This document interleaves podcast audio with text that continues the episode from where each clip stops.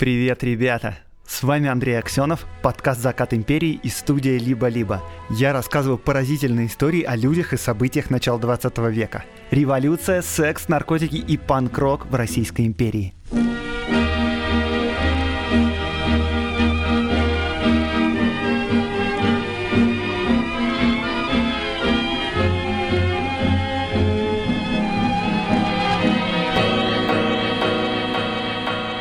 Привет, ребята! Вот и пятый сезон начался.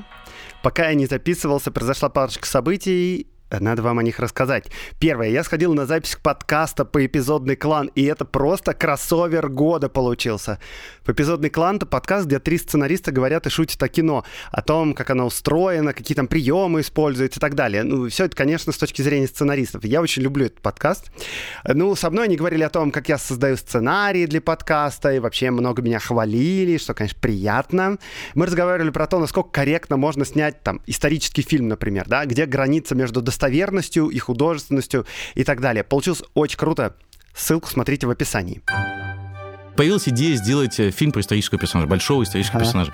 И я решил, я сделаю все как по истории. Я а-а-а. все изучу, и я выстрою историю, где будут все диалоги так, как они есть. В итоге появился сценарий «Иисус Христос, только правда». Если брать политику, которая тогда происходила, там, в принципе, смотришь на всех, и они все какой-то больше или меньшей степени мудаки какие-то. Респектуйте вашему герою. Респектуйте вашему Ленину. Респектуйте вашему Ленину. Просто ко мне приходят тоже в подкаст такие чуваки, чуваки. Говорит, блин, ты что, не знаешь, что вилла Столыпина была не на Каменном острове, а на этом... Деревянном. На деревянном, да. Ну и что ты можешь сказать нам дальше, если ты даже этого не знаешь? Ну, давайте к этим людям, я сейчас вдруг думаю, надо к ним, к этим людям относиться так же, как к персонажам твоего подкаста. Чувствовать к ним симпатию. Конечно. На самом деле они приходят... Пошли вы нахрен.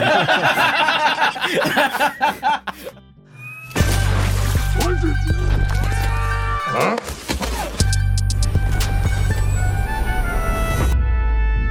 В тысяча девятисотом году одна немецкая шоколадная компания выпустила серию открыток, на которых художники изобразили, как изменится жизнь людей через сто лет. Вообще, это был тогда довольно популярный жанр. Как вы догадываетесь, новый сезон начался, но рубрика «Ретро-футуризм» остается. Эту рубрику я делаю вместе с компанией Selectel, с генеральным партнером подкаста.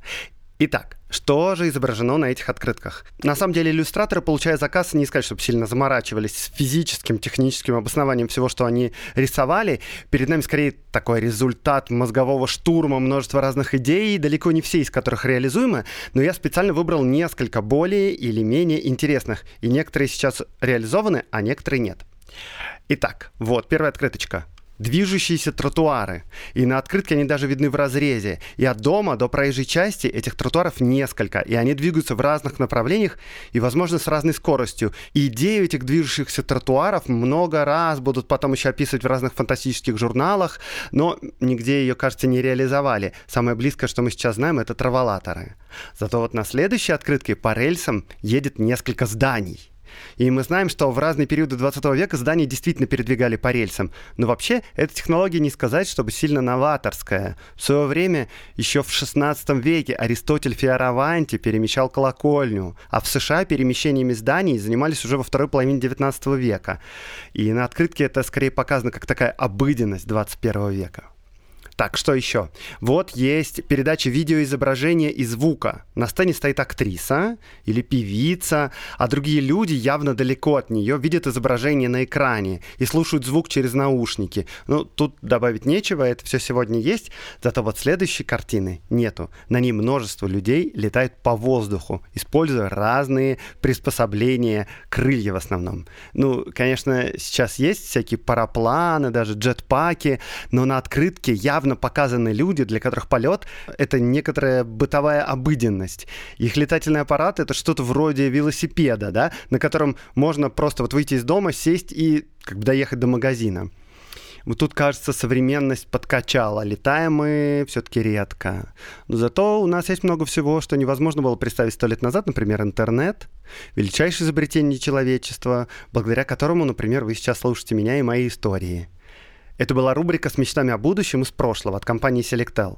Компания Selectel ценит изобретательность и нестандартные взгляды. В описании выпуска вы сможете найти ссылку на телеграм-канал Selectel, где можно почитать о будущем, которое нас ждет, и об актуальных технологиях сегодня. Подписывайтесь.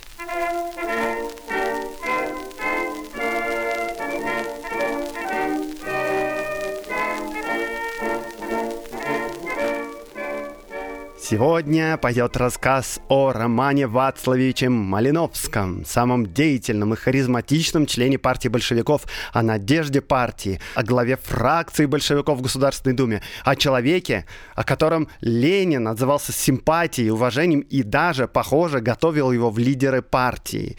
Казалось бы, площади наших городов должны быть заполнены памятником Малиновскому. Его именем должны быть названы улицы, парки, города и станции метро. Но нет, почему-то в СССР он был вычеркнут из истории и прочно забыт. Улицы Малиновского, которые до сих пор названы в честь другого человека, маршала Советского Союза. А вот про Романа Вацлавовича вы, скорее всего, ничего не знаете. Как же так вышло-то, а? Ну ничего, мы сейчас наверстаем упущенное. Роман Малиновский был рабочим социалистом.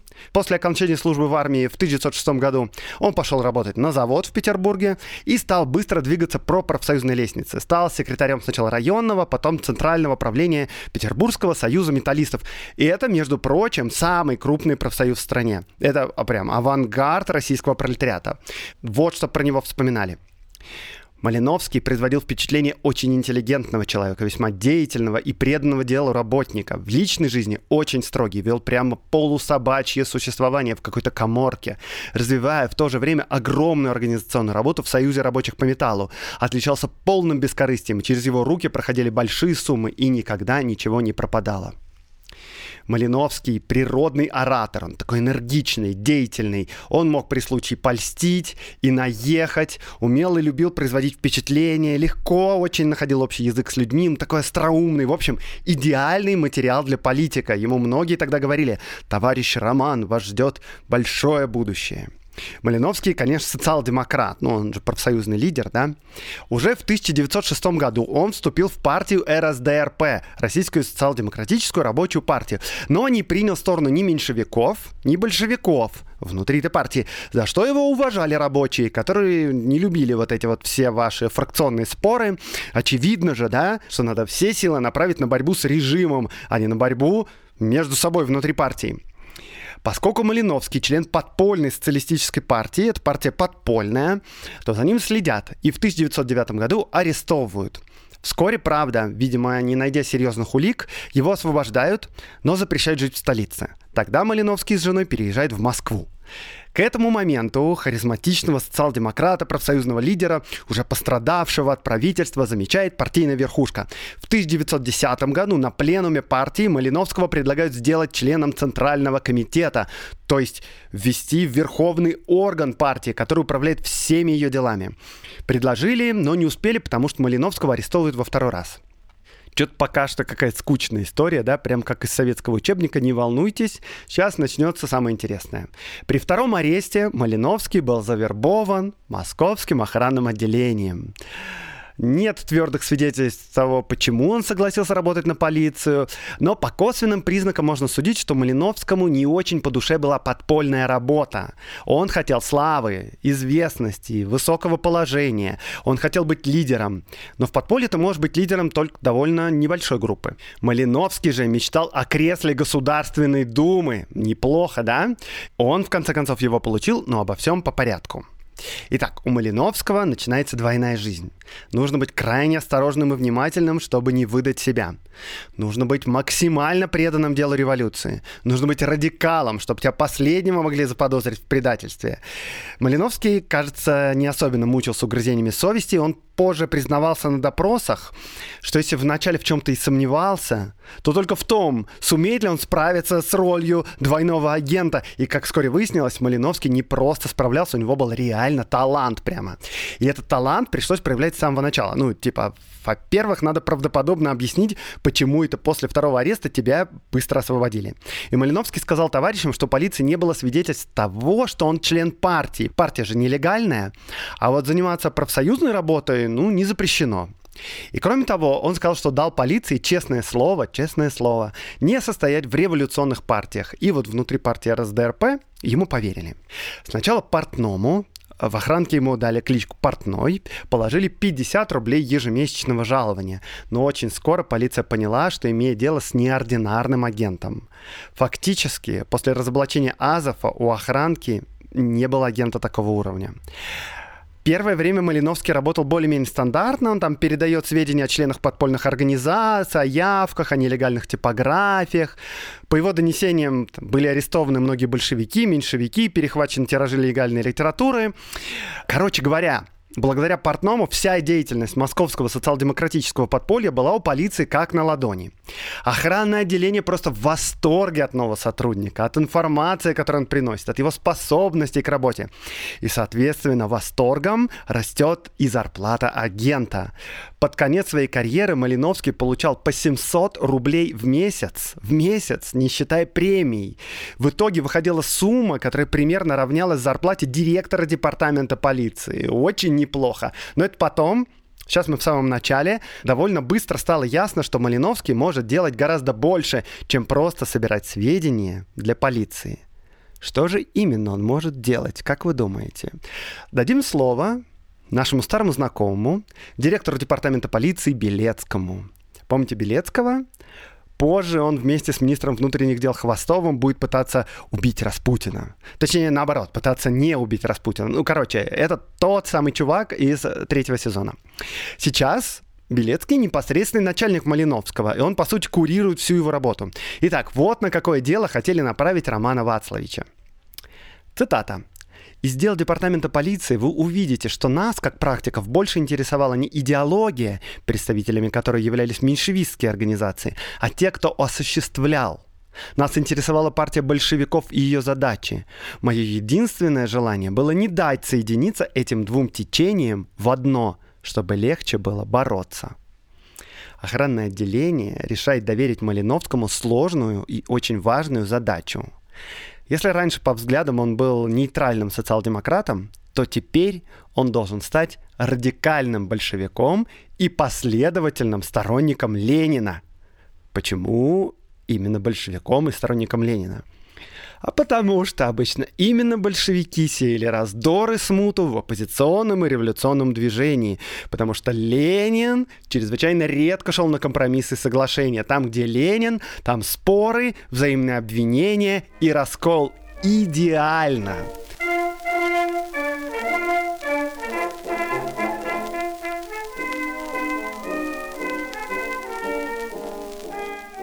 Давайте-ка, чтобы не быть голословным, я вам расскажу про Ленина и про то, с кем и как он воевал. Нет, ну, конечно, главным врагом Ленина было самодержавие, но вот, знаете, пока самодержавие уверенно держится за власть, можно пока что заняться своими политическими конкурентами, такими же революционерами и оппозиционерами, как он сам. Если вы почитаете публицистику Ленина, то обнаружите, что по большей части она направлена против его идеологических союзников и попутчиков, а не против царя. Ленин — это настоящая звезда. И свою известность в начале своей политической карьеры он заработал диссами, прям как Гнойный. Первым хитом молодого, подающего надежды марксиста была работа под названием «Что такое друзья народа и как они воюют против социал-демократов?» и в нем втоптал в грязь философа-народника Михайловского. Сейчас Михайловского никто не помнит, но в конце девятнадцатого века он был настоящим властителем дум.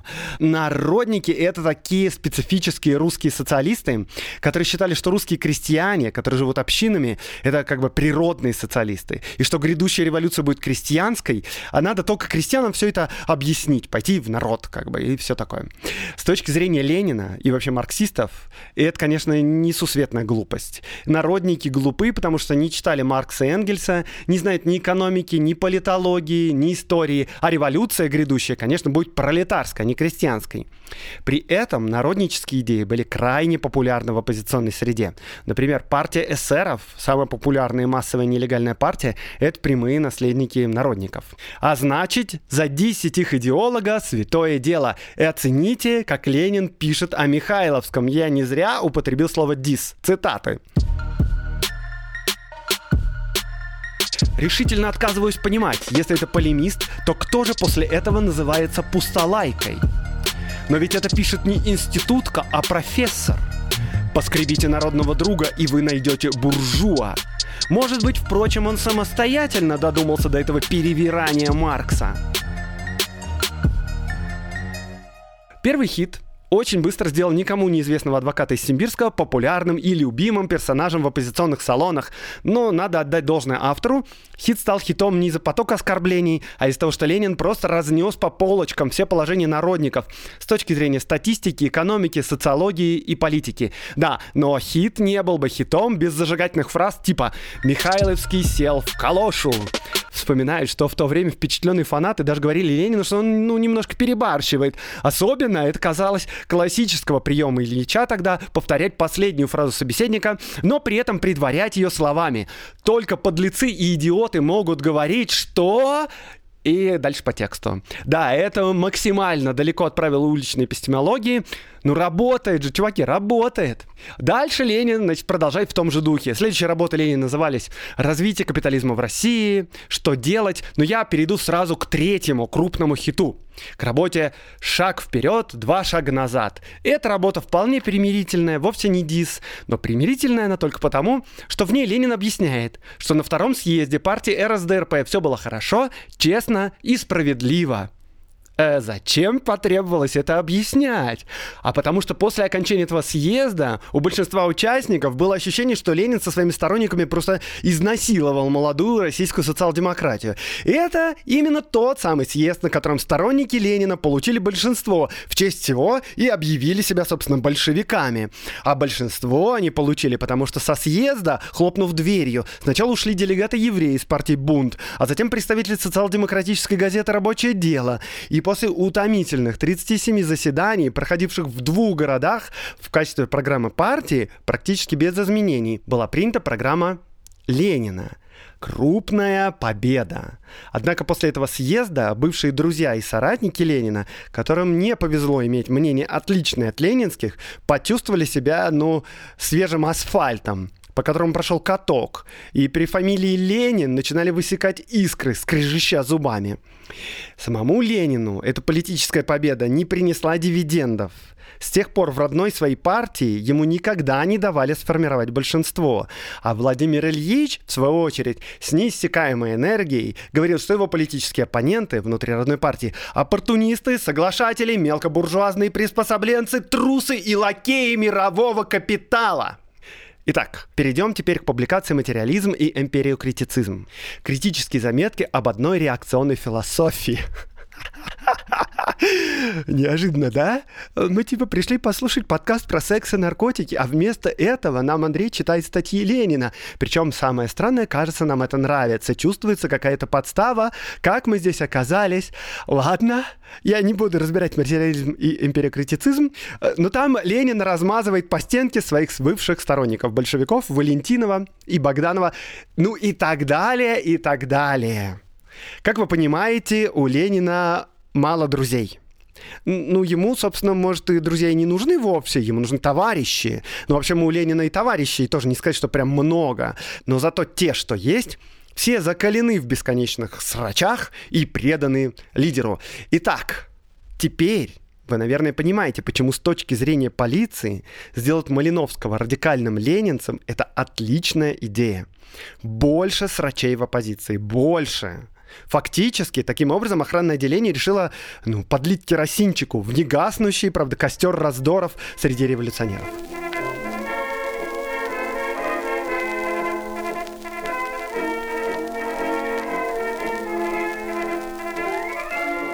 Итак, концепция работы Малиновского изменилась. Ему говорят, что приносить сведения о типографиях и конспиративных квартирах больше не нужно. Он для этого слишком ценный кадр. А надо ему, по возможности, пробиться в иерархии партии повыше. И вот там, наверху, всеми силами помогать Ленину в его нелегком деле борьбы против своих же товарищей. В тысяча девятьсот двенадцатом году Ленин с большевиками готовит партийную конференцию. Она вроде как считается общепартийной, но Ленин на нее зовет только своих проверенных людей. Владимир Ильич учил своих сторонников, как нужно добиваться правильного состава на конференции. Цитирую. Если бы в известной организации сто человек оказались меньшевиками или троцкистами, и налично имелось бы в ней пять большевиков, то делегата на конференцию должно послать именно от этой пятерки, а не от остальных ста лиц. Нормально, да? И вот на эту конференцию едет Малиновский, которого предварительно тщательно проинструктировали в охранном отделении. Репутация внутри партии Малиновского хорошая. Он как бы рабочий, не интеллигент, профсоюзный лидер. Его, как вы помните, даже предлагали в ЦК. И неожиданно для меньшевиков, все-таки просочившихся в Прагу, и думавших до этого, что Малиновский нейтрал, тот прям страстно выступает на конференции.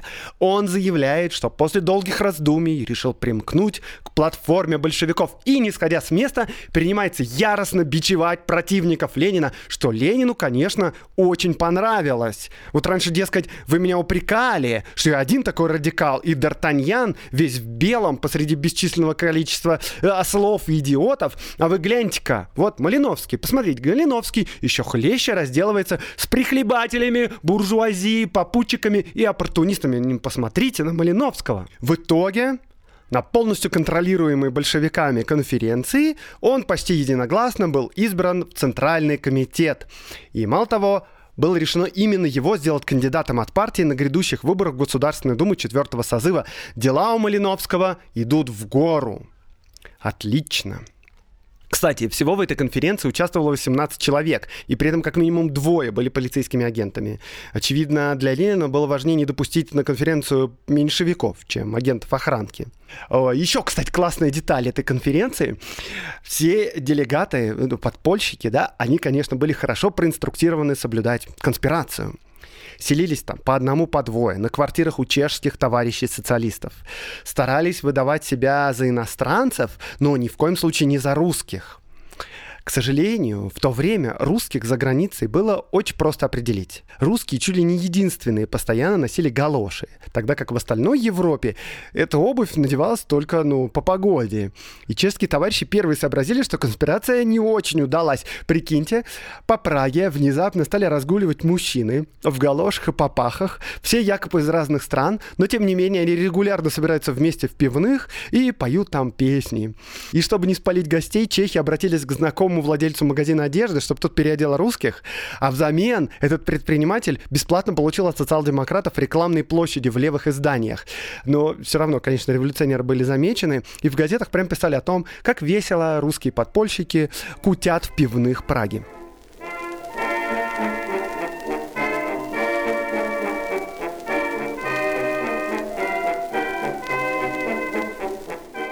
После конференции Малиновский едет в Россию участвовать в выборах в четвертую Государственную Думу. На дворе тысяча девятьсот двенадцатый год. Выборы тогда не были равными. Малиновский участвовал в выборах от рабочей курии. Всего курии было четыре: землевладельцев, горожан, крестьян и рабочих. И все курии раздельно избирали своих депутатов. При этом один голос помещика, например, вот из землевладельческой курии, равнялся, ну, нескольким сотням голосам рабочих. Очень сложная была система, и голосовали все не за партии, а голосовали за конкретных делегатов. И поэтому, несмотря на то, что партия эр эс дэ эр пэ нелегальная и запрещенная, в принципе, делегаты от этой партии могли избираться, потому что они, ну, как бы просто люди. Малиновский избирается от рабочих, хотя вообще-то он от них не мог избираться, у него недостает стажа, и поэтому его срочно устроили на завод в Московской губернии. Оппозиция разнообразная имела другие планы на этот участок. Но раз, знаете, Малиновского рекомендовала аж целая партийная конференция, то все его конкуренты снялись с выборов в пользу члена ЦК Социал-демократической партии. И в результате на выборах его поддержали и большевики, и местные меньшевики, и даже кадеты, ну и полиция, естественно. Полиция, кстати, была воодушевлена успехами Малиновского очень сильно. Со своей стороны тоже помогала избирательной кампании. В какой-то момент все чуть не сорвалось, потому что механик фабрики, на которую устроился Малиновский, пытался его уволить. Но не тут-то было. Чтобы этого не допустить, полиция арестовала самого этого механика. Кроме того, полиция очень постаралась, чтобы избиратели не узнали факты из темного прошлого их пламенного делегата. Что ж это за темное прошлое? Вот вам опять протоколы допросов бывшего директора департамента полиции Белецкого. Белецкий Полковник Мартынов, начальник Московского охранного отделения, во время выборов в Государственную Думу приехал в Петроград и доложил о возможности прохождения Малиновского в члены Государственной Думы. Джунковскому было доложено, и с разрешения Джунковского Малиновский был проведен через избирательную комиссию. Джунковский — это московский губернатор в то время. Председатель спрашивает, почему нужно было проводить через избирательную комиссию? Белецкий отвечает, потому что у Малиновского были в прошлом известные дефекты, не дающие ему возможности быть членом Государственной Думы по закону. Председатель, вы опять смягчаете. Если поставить точку над «и», эти дефекты окажутся обвинением Малиновского в краже со взломом. Таков был его дефект. Что, вы удивились? Да. Мало того, что Малиновский был большевиком, профсоюзным лидером и полицейским агентом, он еще был уголовником в анамнезе.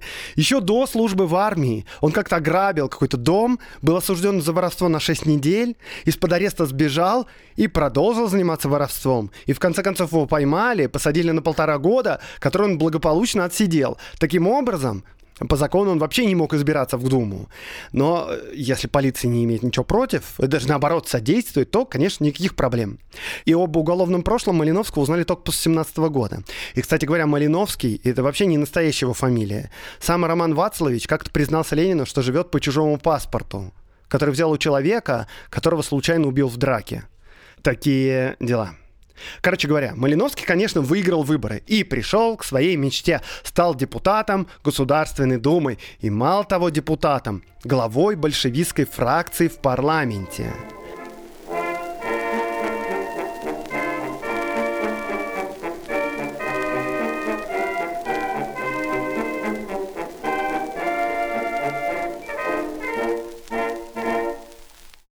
Всего в Думу избралось пятнадцать депутатов от партии эр эс дэ эр пэ, но сразу же между меньшевиками, которых было восемь, и большевиками, которых, естественно, было меньше, семь, возникли непреодолимые разногласия. Все по заветам Ленина. И одновременно по прямому указанию полиции. Вот вам показания Виссарионова, бывшего тогда вице-директором департамента полиции. Виссарионов. Из деятельности Малиновского я припоминаю, что он говорил о той розни, которая возникла во фракции социал-демократов между большевиками и меньшевиками. Эта рознь в то время, несомненно, с ведома министра, потому что все сведения докладывались и товарищу министра, признавалась допустимой и полезной, ввиду того, что давала возможность правительству того времени бороться. Председатель спрашивает. Раскол фракции социал-демократов, который имел место в четвёртой Государственной Думе, произошел не только с ведома, но и при содействии вашем и Белецкого. Какие директивы вы дали вашему секретному сотруднику Малиновскому в отношении этого раскола? Виссарионов. Я подробностей не припомню. Председатель, не надо подробностей, скажите сущность директив. Виссарионов.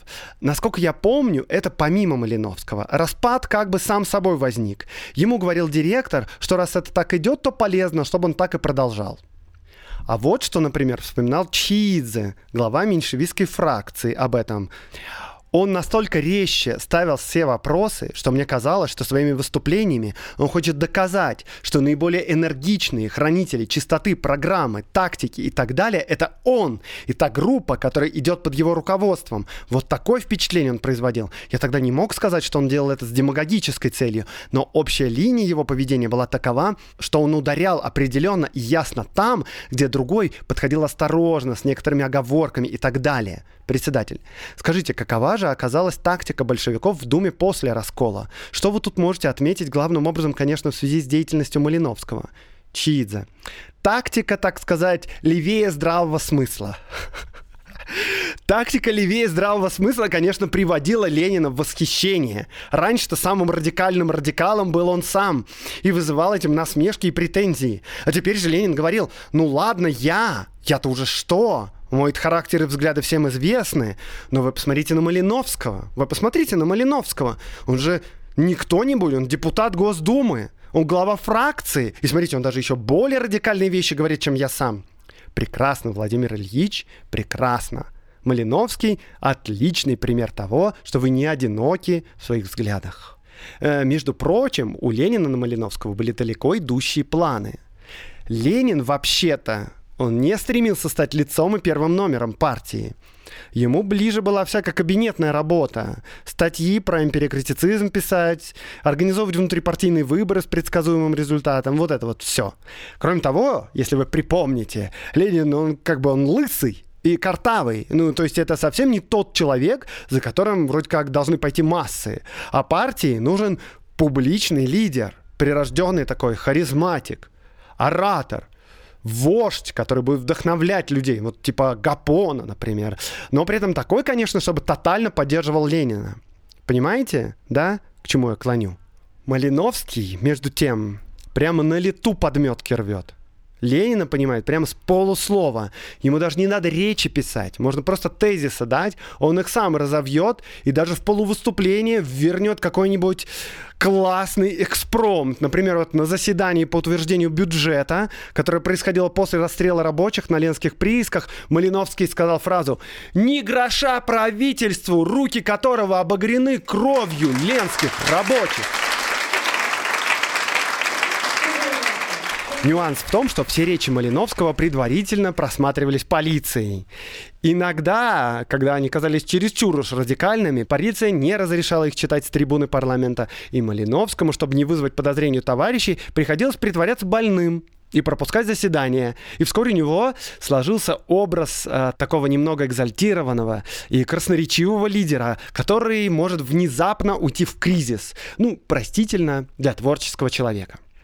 Ну, кстати говоря, даже вот ораторствуя на думской трибуне, Малиновский не чурался обычной работы осведомителя охранки. Правда, только в исключительных случаях, когда дело шло об аресте видных подпольщиков. Например, именно Малиновский в марте тысяча девятьсот тринадцатого года сдал одного своего видного соратника, тоже члена Центрального комитета. Представитель грузинского отделения партии Иосиф Джугашвили тогда только прибыл в Петербург, чтобы стать главным редактором газеты «Правда». И, кстати, специально ради этого взял себе псевдоним «Сталин».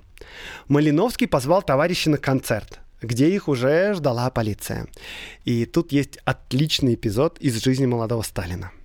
Некоторые историки говорят, что когда Сталин понял, что дело пахнет керосином, он тогда пытался скрыться, переодевшись в женское платье.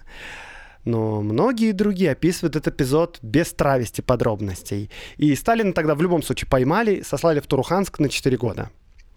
И несмотря на то, что этот эпизод не подтвержден полностью, есть, например, другие воспоминания о том, как Сталин бежал в женском платье уже из самой тюрьмы, а не при попытке ареста. Но у всех на слуху вообще-то совершенно другой эпизод с побегом в женском платье. Да, это Керенский, который якобы бежал, переодевшись женщиной, в зимнем восемнадцатом году. Так вот, Керенский в женском платье точно никогда не переодевался. Это абсолютная выдумка. А вот Сталин-то как раз... Возможно. В некоторых воспоминаниях это описано. Ладно, возвращаемся к нашему депутату Государственной Думы. Действия Малиновского в парламенте вызывают полное удовлетворение и ободрение у Ленина и у полиции, и Малиновский начинает зазнаваться. Прошли те годы, когда он вел полусобачью жизнь. Зарплаты думца и агента полиции хватает, чтобы жить на широкую ногу. Малиновский носит дорогие костюмы, посещает фешенебельные рестораны, с соратниками ведет себя заносчиво, вспоминает, как он устраивал скандалы во фракции, доходил даже до ломания стульев. Может, и нервы у него немного расшатались, сложно быть двойным агентом. В начале тысяча девятьсот четырнадцатого года Ленин привез Малиновского во Францию и Бельгию и, по воспоминаниям, цитата, «возился с ним, как с жеребенком». Малиновский же смотрел на Ленина, опять цитата, «влюбленным взглядом», прислушивался к каждому его слову, никогда не перечил. В то же самое время разворачивался роман Ленина с Инессой Арманд. А может, и не было никакого романа с Инессой Арманд. История эта сложная, но в любом случае... Внимательные наблюдатели видели, что если у Ленина есть с кем-то роман, так это с Малиновским. Ленин доверял Малиновскому все более и более сложные задачи. В России Малиновский принимает участие во всех партийных совещаниях. Он большевистский рупор в парламенте. Он печатается в «Правде» и в других изданиях. Он выступает перед рабочими и координирует работу профсоюзов. А по вечерам в отдельных кабинетах петербургских ресторанов он встречается со своим шефом Белецким и с его заместителем Виссарионовым. Он приносит им письма Ленина, Зиновьева, Крупской. Он согласовывает проекты своих речей в Госдуме. Он передает для копирования архив думской фракции, данные всех подписчиков газеты эр эс дэ эр пэ «Правда» и «Луч». Белецкий, как и Ленин, тоже доверяет Малиновскому все более и более сложные задачи. Однажды, например, директор департамента полиции передал члену ЦК партии большевиков сведения из докладов начальников губернских охранных отделений и заграничной агентуры и попросил проверить все это на достоверность. В общем, идиллия закончилась, когда заместителем министра внутренних дел и главой политической полиции назначили нового человека, Джунковского, вот этого бывшего генерал-губернатора московского. Передали ему руководство над политической полицией. Джунковский вообще и раньше знал, что в верхах партии большевиков есть агент полиции. Но тут он обнаружил, что охранному отделению удалось сделать своего агента не просто членом ЦК партии подпольной, а еще и депутатом Госдумы. И не просто депутатом Госдумы, но даже главой фракции. Джунковский прямо за голову схватился от таких офигительных новостей. Ладно, типа агент в ЦК подпольной партии. Окей, мы должны знать, что там происходит. Но агент в Госдуме — это уже перебор. Если у вас возникает вопрос, почему Джунковскому кажется, что это перебор, вот почему. Госдума — это, извините меня, но это политический институт, государственный, вполне себе легальный. Дискредитировать этот политический институт Джунковский не хотел. Что значит, что у нас в Госдуме должны содержать агенты полиции, которые по указке полиции поднимают руки и голосуют за что нужно? Нет, конечно, в парламенте так быть не должно. Такое мнение, по крайней мере, было у товарища министра внутренних дел. Все еще к тому же хорошо помнили Азефа и вопросы, которые появились к охранному отделению после его разоблачения. Типа, скажите, а как так вышло, что агент полиции организовал убийство дяди царя и министра внутренних дел? М? В общем, вот как это вспоминал Джунковский. Когда Белецкий делал мне доклад о том или другом деле, он говорил мне, сотрудник X сообщил то-то и то-то. Всегда так и говорилось «X», потому что это считалось личной агентурой директора департамента полиции. Я не углублялся, даже не спрашивал, потому что мне это претило. А потом Белецкий, должно быть, сказал мне, что это именно он, Малиновский. Тогда и не то, что испугался, а пришел в ужас. Представитель социал-демократической партии говорит зажигательные речи в Думе. Мне нужно было иметь достаточно времени, чтобы сообразить, как из этого положения выпутаться. Мне хотелось сделать так, чтобы это не было гласно, чтобы не делать скандала, потому что скандал был бы колоссальный. Мне стыдно было делать скандал в Думе из этого. Мне хотелось уберечь, сохранить приличие.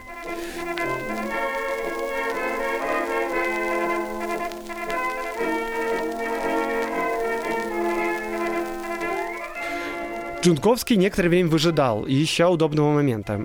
Ждать долго не пришлось. Весной две тысячи четырнадцатого года левые депутаты сами устроили скандал. Они не хотели давать слово председателю Совета министров Горемыкину. За это председатель парламента Родзянко лишил двадцать одного депутата права участвовать в заседаниях на пятнадцать заседаний. И Малиновский был среди этих депутатов, которых лишили права заседать. И в этот момент Джунковский вызвал Малиновского и сказал ему «Спасибо большое». «Спасибо». Полиция больше в ваших услугах в Думе не нуждается. Идите к Родзянке, пишите заявление на выход из Думы. Мы со своей стороны вам гарантируем удаление всех записей о вашем сотрудничестве из архивов. Вот вам золотой парашют на шесть тысяч рублей. Уезжайте за границу. Большое спасибо. До свидания. Малиновский такого шага не очень ожидал, но он подчинился, а что ему делать? Он пришел к Родзянко и изобразил оскорбленного из-за этого скандала, из-за того, что его лишили права заседать. И он бросил удостоверение члена Госдумы прямо на стол. Вот как, по словам Родзянко, это произошло. «Я сидел за столом, работал. Он вошел, бросил на стол. Прочтите». Я говорю, что это такое, Малиновский? Это невежливо. Мне не до того. Прощайте. Я выхожу из членов Думы. Некогда, говорит, прощайте. И ушел. А в это время входит его товарищи и говорят, где Малиновский? Он был у вас? Я говорю, был. Что произошло? Я не знаю. Они отправились его разыскивать, но поймали на вокзале. Он уехал за границу. И это было очень неожиданно для всех. И для Ленина, для партии, для Государственной Думы, для общественности. Большевики, конечно, были недовольны. Они обвиняли своего товарища в дезертирстве в прямом, в том, что он бросил их одних на передовой. Ленин злился, но реакция в Думе и среди меньшевиков была еще хуже.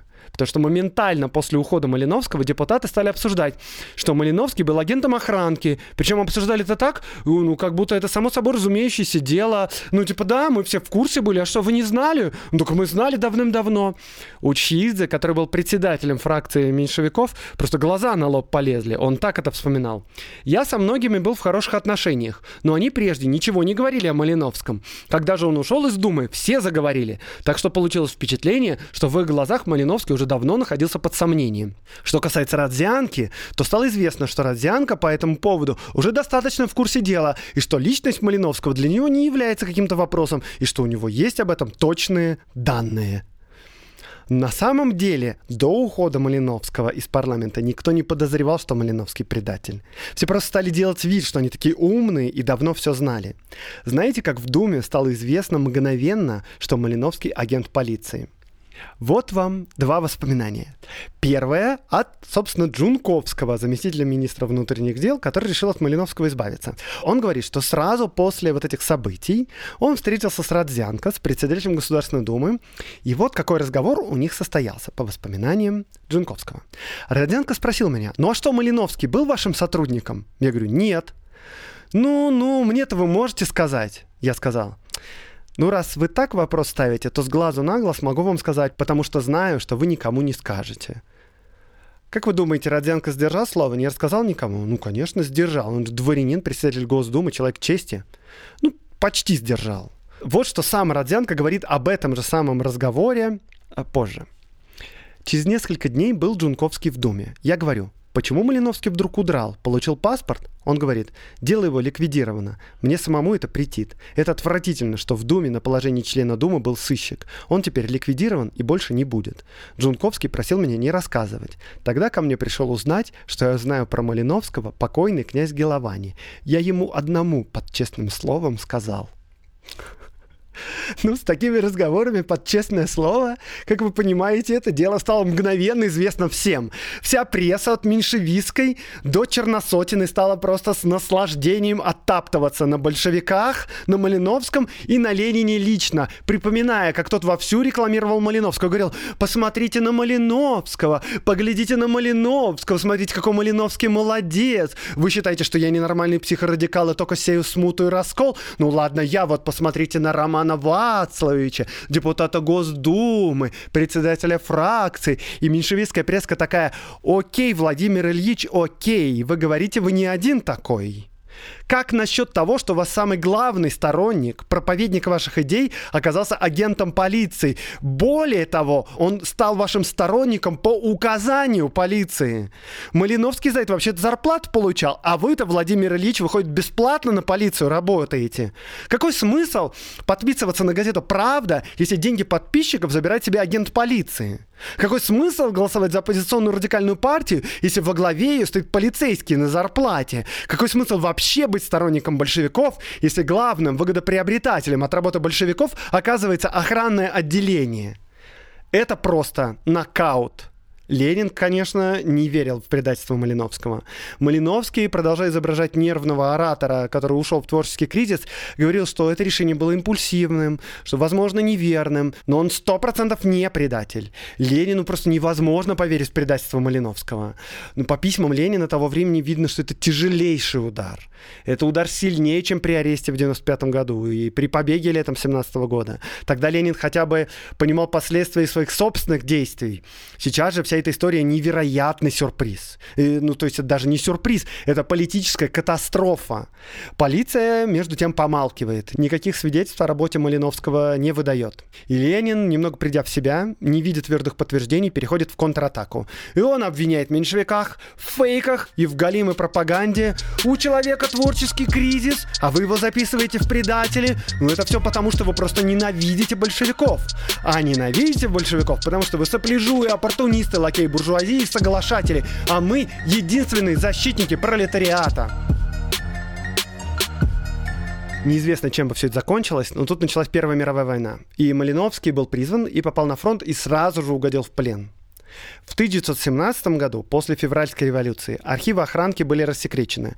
Оказалось, что Джунковский, конечно, их подчистил, но не до конца.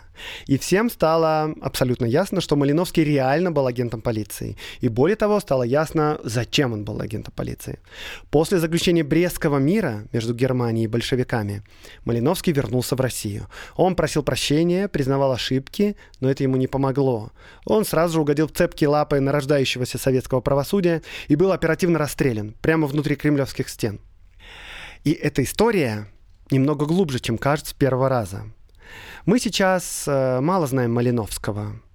Мы про него ничего не слышали. памятников и площадей в его честь нет, поэтому он нам кажется незначительной фигурой. Но это спустя сто десять лет. А в тысяча девятьсот тринадцатом году это была крупнейшая фигура среди оппозиции. Именно он, а не Ленин, был первым лицом партии большевиков. Ленин не особенно был известен вообще широкой общественности. Что было бы, если бы его деятельность не была раскрыта? Что было бы, если бы он вообще бы не стал агентом полиции и примкнул бы к большевикам по своей воле? Возможно, Ленину не нужно было бы идти на тактический союз с Троцким в тысяча девятьсот семнадцатом году. И вообще неизвестно, кто стал бы во главе страны в тысяча девятьсот двадцать третьем году, после смерти вождя мирового пролетариата.